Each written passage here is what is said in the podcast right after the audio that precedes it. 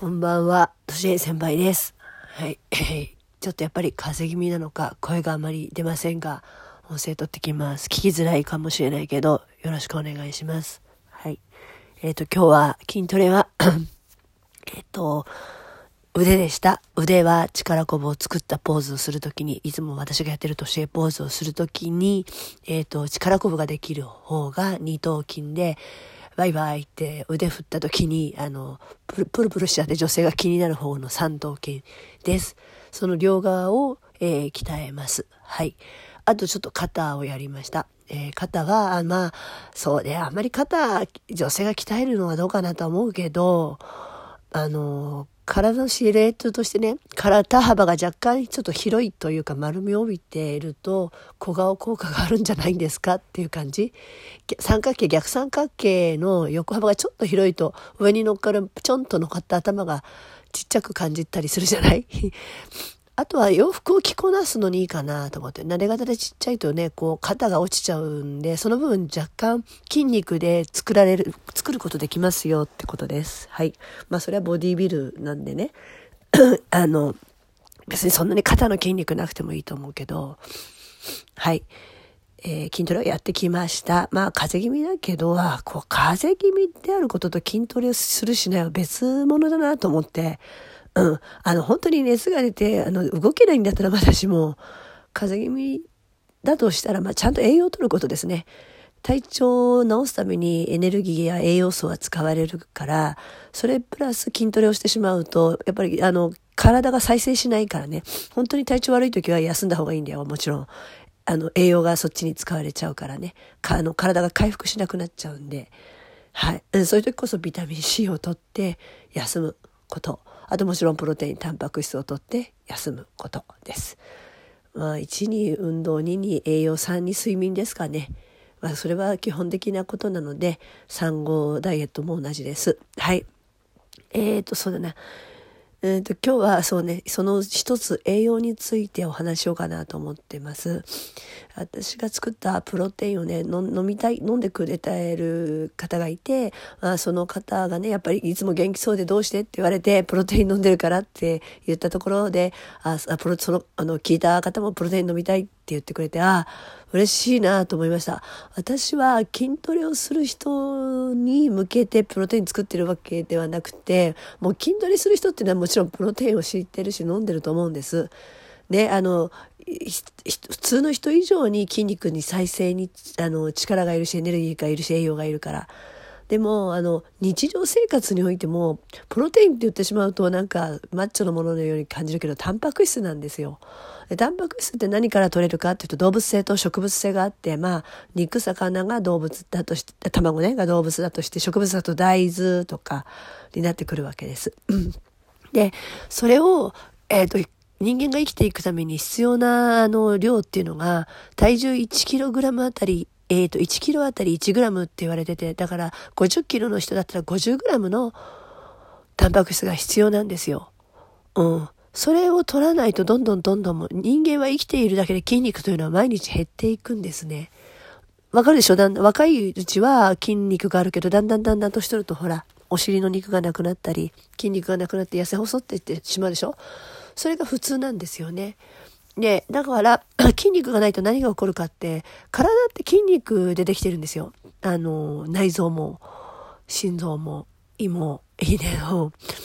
あの、骨も髪も肌もね。あ、筋肉とかタンパク質ね。うん、なので、それは必ず取らなくちゃいけない栄養素です。はい。で、そう、で、で、そうそう、体重1キロにあたり、こう、1グラムは取ってほしい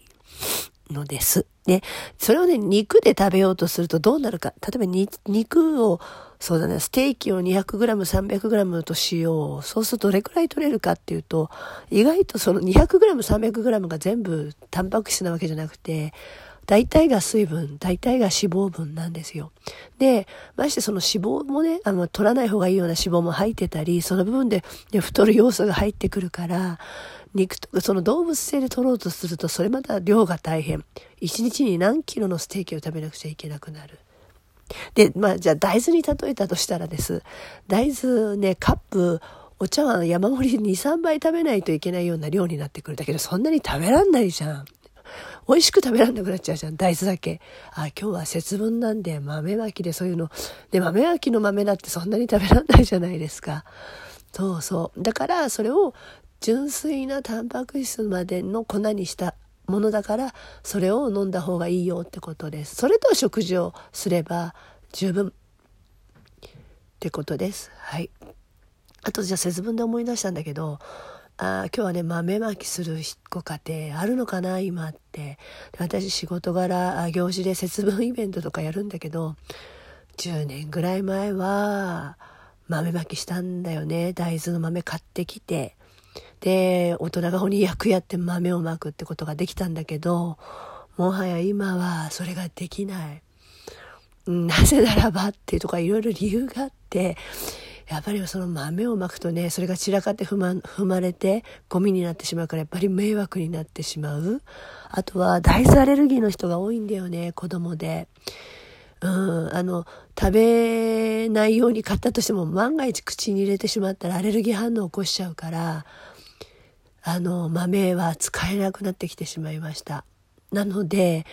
あのその代替案として紙を丸めてあの豆にして鬼に当てるっていう風なのが今一般的な行事のやり方かな。10年前はなんか学校の中ではやっぱり豆が豆豆豆まけなかったから隣の公園に行ってね豆まいたんですよ。そしたらやっぱ子供はさ方々に投げるしさ踏むしさぱ公園だから掃除しなくちゃいけなくて、私当時ついてた主任がね、本当に行事を思いっきりやる人だったから、あの、豆をと砂、公園の砂と豆をもう一緒にゴミ袋に入れて全部、それを持ち帰って、豆のゴミと砂を分けたっていう思い出があるんだよね。一日かけて。あれは参ったけど、で、絶対に食べないでって言っても、子供って怒ってる豆食べちゃうんだよね。砂まみれでも、あの、吹きながら。いや、何するかわかんない。ってことで、やっぱりあの、今は、節分って何かっていうふうに教えることもあまりできなくなったし、豆をま、その時に豆をまく理由とかもね、なかなかこう伝える機会がないですよね。うんね、鬼っていうものをね鬼鬼の格好するけどじゃあ本当に鬼はいるのかとか何を鬼に例えてるのか服って何なのかみたいなねその季節的な行事もやらなきゃいけない季節感も教えていかなきゃいけないんだけどなかなかそれをね身近な日常生活で見ることがなくなってしまったなと思う今日この頃です。ね、それは日本の文化であるから伝統であるからね、伝えていくべきものなんだけど形がなくなってきてしまってね。まあ、大きななんか神社だったりそういうお寺とかだったりで豆まき行事はやってるんだけど日常生活家家のどこかでお庭外っていう声も本当に聞かなくなっちゃったな。私が子供の頃は夕飯時みんなどの近所もお父さんが大きな声で豆まきをして子供がその後も声出してっていうの風景があったんだけどいや今ないですよね。豆まいちゃいけないってマンションが多いから。そんなことを感じました。はい。では